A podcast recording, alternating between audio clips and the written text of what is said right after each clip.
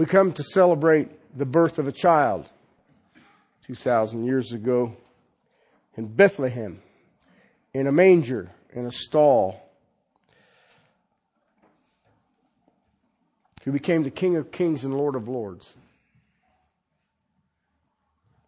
And as you saw 500 years before his birth, it was already proclaimed. It's fascinating, isn't it? Last month, my uh, daughter and her husband were here, and they had Eric. I mean, he's what six, seven months, I guess, seven months when I when they came out here. And I think about this time when what we're doing right now, we're celebrating this infant. And you look at an infant, and all you can have for it is compassion. It, it, it's there in its innocence. It, it's, it's there, just wants to be adored. The last Sunday they were here, I took my daughter and Eric and some friends out to lunch, and he, he can kind of set up in a in a high chair, and the key word there is kinda. And but he's everything is new and fascinating to him. I, don't care what it is. I, he was mesmerized by watching some grass blow in the breeze. I mean, you'd have thought he was playing Nintendo or something. But I remember him, he was sitting at the end of the table and he's smiling and everybody's goo gooing all over him and trying to talk like he is and they can't do it. And all of a sudden he just arched his back as hard as he could and bent over and looked upside down over the back of the chair. And you're just sitting there going, who the heck was that? but everything is fascinating to him. And so when I look at that little child, I think about baby Jesus, and wouldn't he do the same thing? I mean, he was only the creator of existence. That was all. And so now here he is as an infant saying, check this out. I wish I could tell mom about this but he spoke it into existence. And that's fascinating me because as he walked his life, you think, here he understands, and it became clearer and clearer as he grew. This child, this little baby. It's kind of awesome, isn't it? Let me explain something to you. He ain't a baby anymore. Okay? No longer a baby. Still innocent. Still very innocent. But he is not a baby. And I think there are times that we get caught up in the cuddly little Jesus, and there's nothing wrong with that. But you had better learn. He will make a second appearance. And he won't be nearly as cuddle. Chapter 5 of the book of Revelations. First five verses. I saw in the right hand of him who sat on the throne a book written inside and on the back sealed up with seven seals. And I saw a strong angel proclaiming with a loud voice, Who is worthy to open the book and to break its seals? And no one in heaven or on earth or under the earth was able to open the book or look unto it. Then I began to weep greatly because no one was found worthy to open the book or to look into it. And one of the elders said to me, Stop weeping. Behold, the lion that is from the tribe of Judah, the root of David, has overcome to open the book and the seven seals. Let's do six and seven. And I saw between the throne and the four living creatures and the elders a lamb, as if slain, having seven horns and seven eyes, which had been seven spirits of God sent out unto the earth. And he came and he looked. He took the book out of the right hand of him who sat on the throne. Father, we come now to see our King. Father, we come now to see this child born 2,000 years ago in Bethlehem. Father, with expectation of his imminent return. Father, help us. Help us to have ears to hear. Help us to have eyes to see. Help our hearts be wide open to the amazement of our King. Father, it is a time of Christmas. This is true. Father, I pray that our focus now will be on the return of the King. We love you and we praise you in Christ's name. Amen. Listen, I I have this uh, character flaw. I tell people, I love history. I just eat it up, and I don't care what branch or I don't care where it is. I love history. A, C, A, D, B, C, it's all awesome to me. And one of the things that I do know about history, men have sought to conquer and rule the world. First was the father of lies. And he became the God of this world. 2 Corinthians chapter 4 verse 4. But the father of lies inspired many. Nebuchadnezzar, Darius the Persian, Alexander the Great, all of the emperors of Rome can't leave out Attila the Hun or Genghis Khan, Napoleon, Lenin, Stalin, Hitler, There will be another one coming.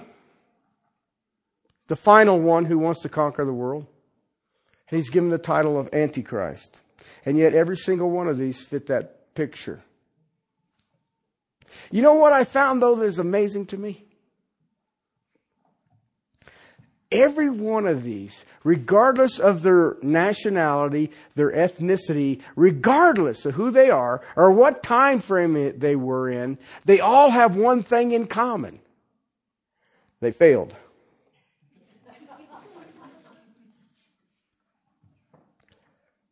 Listen, there's only one who has the right. There's only one who has the authority. There's only one who has the power. And it's that babe in a manger. Earth's rightful ruler.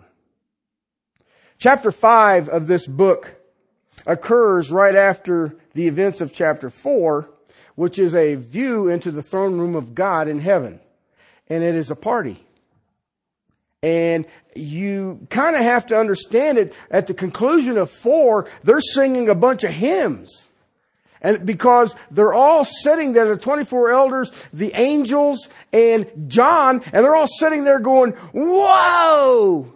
And they begin singing hymns. And there's lightning flashing, and there's clapping of thunder.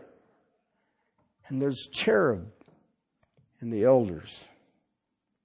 There's music. They are celebrating God as creator. They're celebrating God as Redeemer. They're celebrating God and rejoicing in their hearts that they're allowed to be there.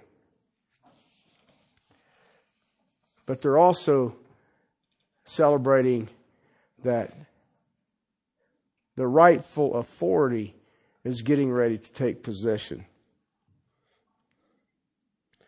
He's going to take back what is rightfully his. In our text here, it says it was sealed up with seven seals. If you go look at Roman history, I know exactly what this document is. It's the deed, the title deed. I remember when we paid off a church, we got the title deed.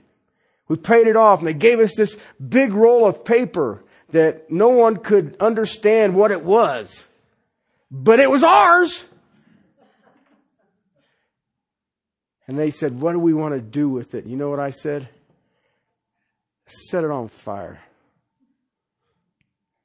So we laid it into a pan down in the kitchen of our old place and we set it on fire.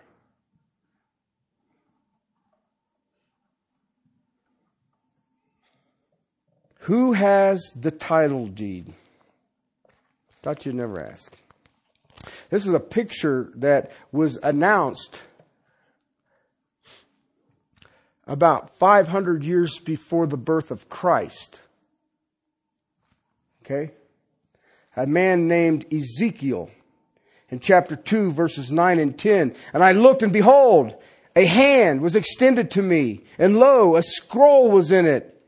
And when he spread it out before me, it was written on front and back and it was written on it were the lamentations and mournings and woes.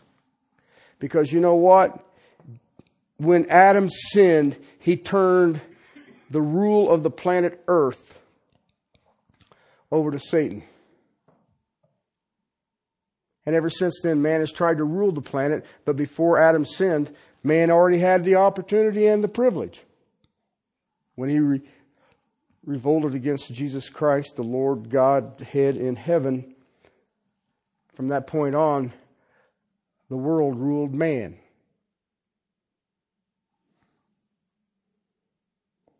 So, point one, we need to find the worthy one. Who is worthy? Verses 2 through 4. And I saw a strong angel proclaiming with a loud voice, Who is worthy to open the book and to break its seals? And no one in heaven or on earth or under the earth was able to open the book or to look at it. You know, I've, I, it's, it's funny how people go, and, and, and I've watched them all the time, and, and I, I, I've read some, some solid people, don't get me wrong, I don't read the fools. It says a strong angel, and everybody says, well, this was Michael. Well, that ain't what it says. This was the loud angel.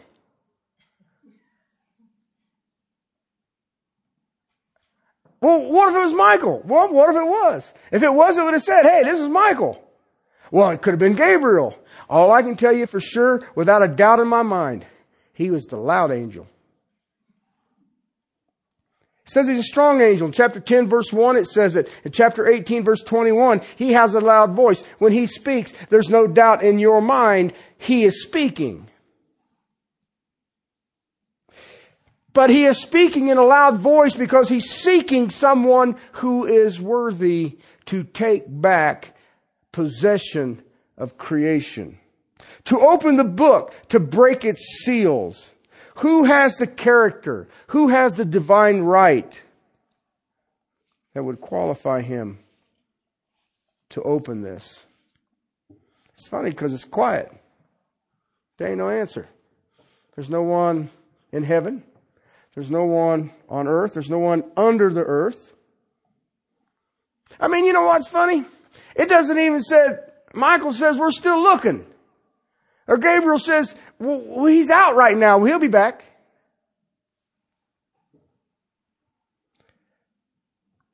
No one righteous even among the dead saints who have gone before. If you read the uh, letter to, that Daniel wrote, you read it, you will find out that one of his prayers was held back and an angel finally gets to him and it says, you are highly honored in heaven. Do you realize that at that time there had not been a cross? Do you realize what that means? That all is up there is the Godhead and the holy angels and above the Godhead and the holy angels, Daniel is highly exalted? But not even Daniel can open it. A search from hell to heaven provides, no one that is able to open it. So what does John do? He grieves. Says he weeps. Kaleo. It's the same phrase that was used when Jesus wept over Jerusalem. It's the same phrase that was used when Peter, after he betrayed Jesus. It's unrestrained emotion. What we used to call crying like a baby.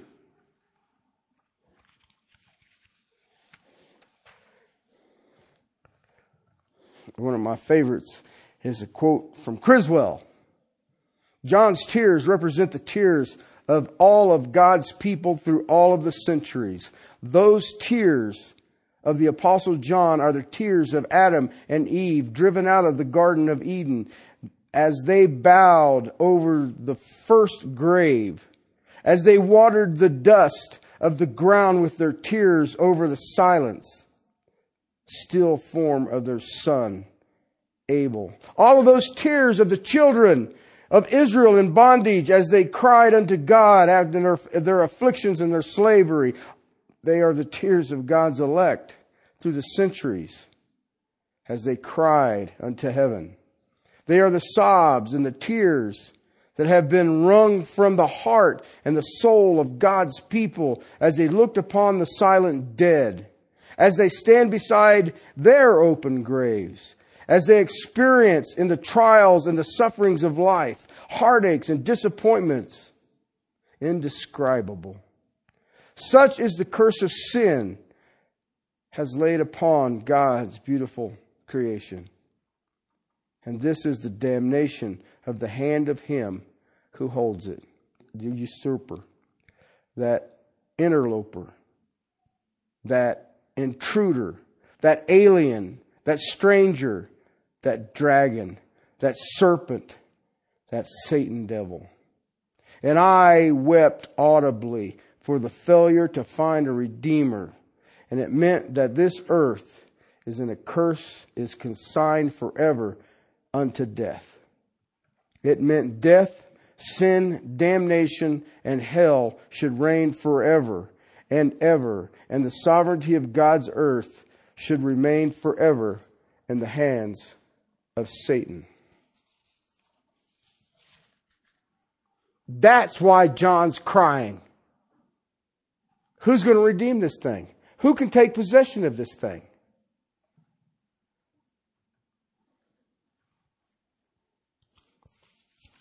But you know what I like about the Bible? Sometimes men are a little premature with things.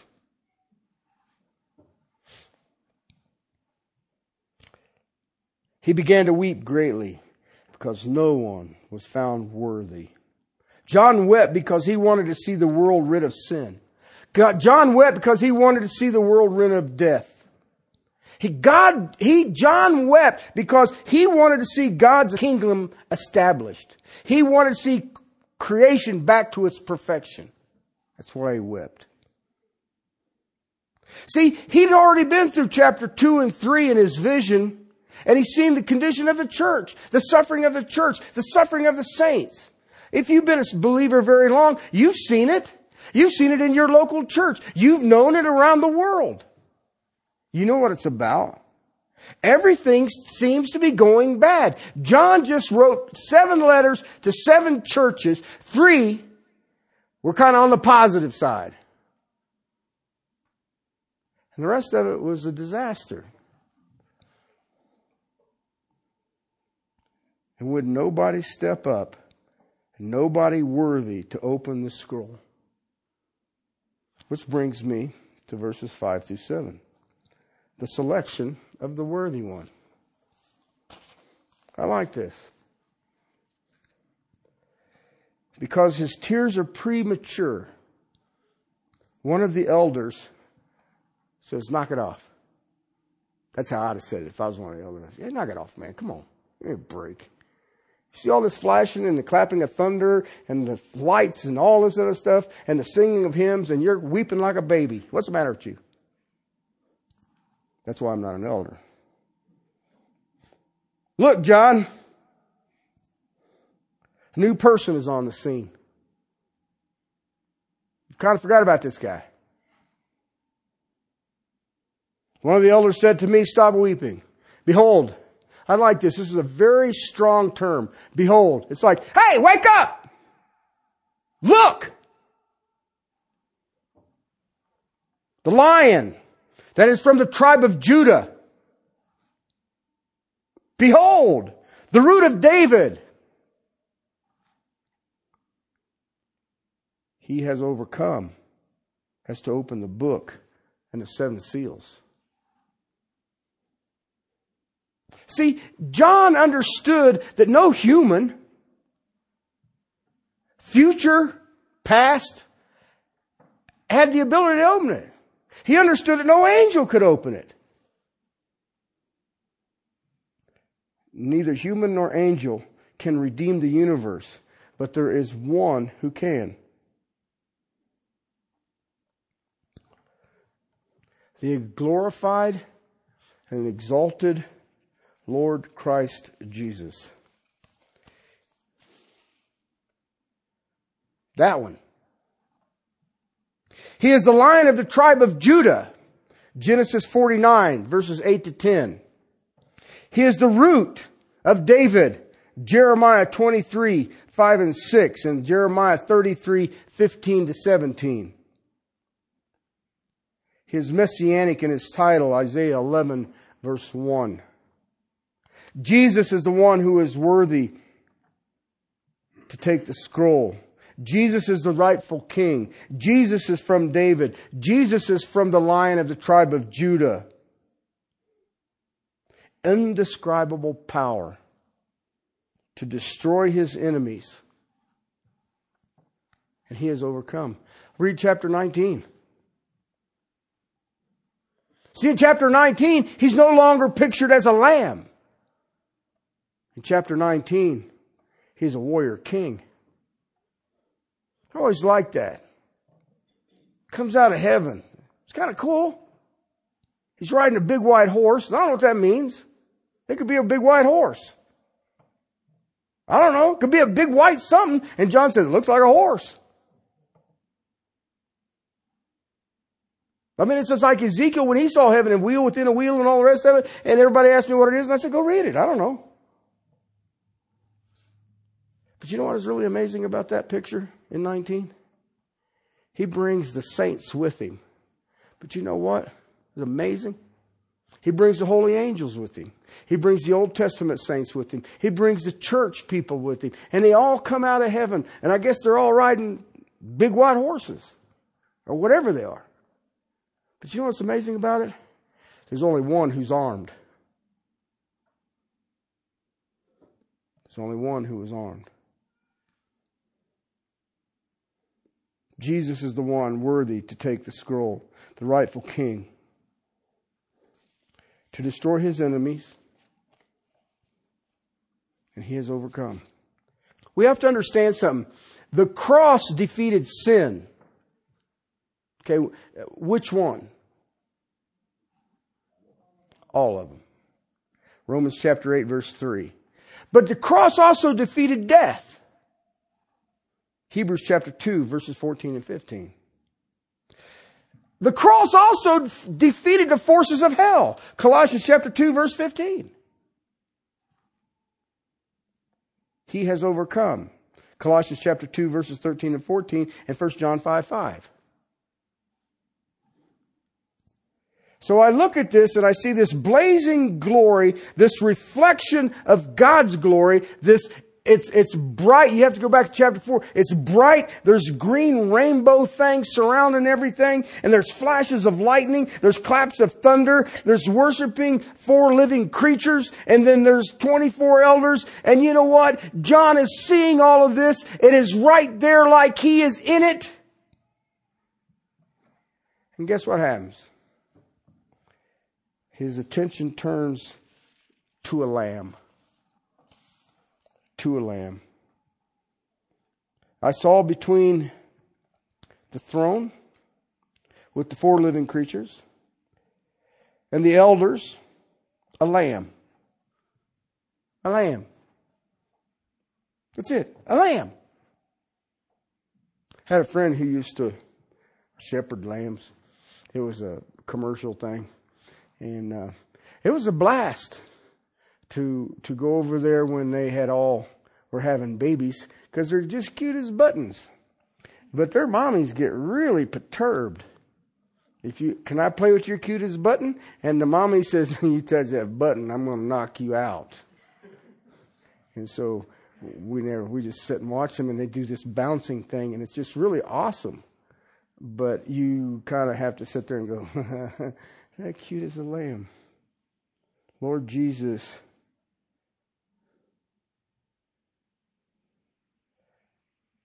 Could that be the lion of judgment? Could that be the king of glory? Yeah.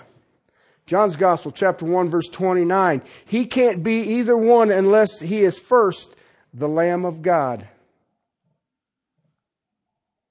The term here that you see, lamb, Arnion, that's a cute word. It's a, it's a dandy. It literally means a little lamb. I mean, we're talking little, little bitty lamb. It actually has implied to it a pet. A pet. One of the things I learned growing up in an agricultural area was don't name the animals. Just, it just wasn't going to work out for you. Here's the lamb. It's standing. It's alive. But it is looking as if it was slain. You know what that tells me? It has the deadly wounds, scars, and they are clearly visible. You can see them. I've always thought about that. Guess when I get there, I'll get the conclusion to it. But it's always bothered me to think that when I go to heaven, I will get a resurrected body. It will be absolutely perfect. And I will always be able to look at my Lord Jesus Christ and see the scars that He paid for me. I can't ever get away from that. The little baby that's in the manger. Yet He is alive.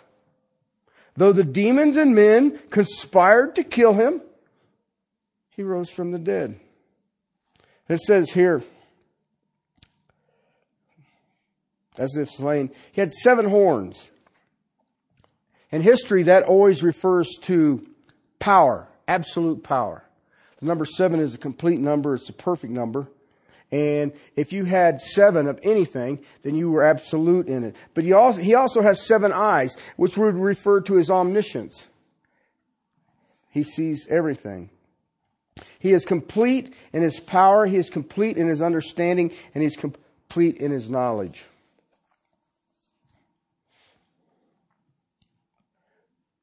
Which are the seven spirits of God sent out into all the earth.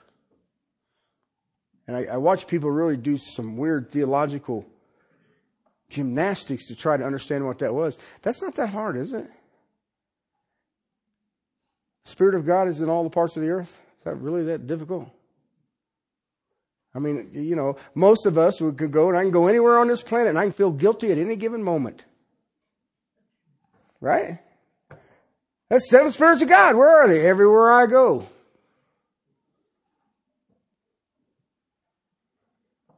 The Holy Spirit is all the fullness, and He is into all of the earth.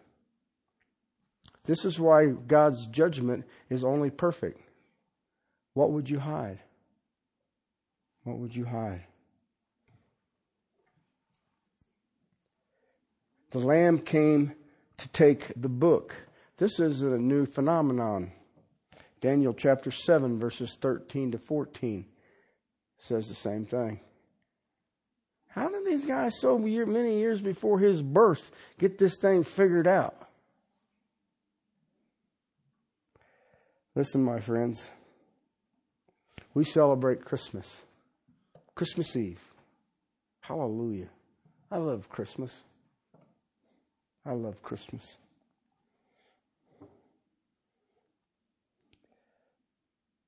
But understand that the birth of this child was the arrival of the King. The worthy one has arrived to take back what is rightly his. Now you think about that for a second because when he comes back the second time with all of us, he's armed, we're not. You know what that means? He don't need us. But he did it anyway. I love the little baby in a manger, the innocence. Remember every time an angel would show up? It freaked everybody out, and they had to keep saying when he showed up to the shepherds, and they were like, "Oh my God!" That's uh, Gentile for what Hebrews would say. And he said, "Don't be afraid." Think about if he'd have come in his full radiant glory at his first advent. We'd all still be freaked out. When it showed up to Mary, Mary was freaked out. When it showed up to Joseph, Joseph was freaked out. When it showed up to uh, John the Baptist's dad, he was freaked out. I mean, when an angel shows up, it's like, oh, oh. Let me tell you something. Next time Jesus shows up, you ain't even going to understand what uh oh means. You're going to be wishing Gosh, I'd give anything that was just an angel.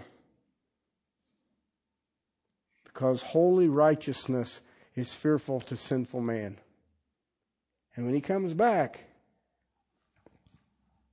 there will be no excuse. Because he's coming back to get what is rightfully his. And he deserves to have it back in his hand. Let us pray. Father, we come before you with expectations of your return to um, gather back what is yours. Father, I, I love this time of season.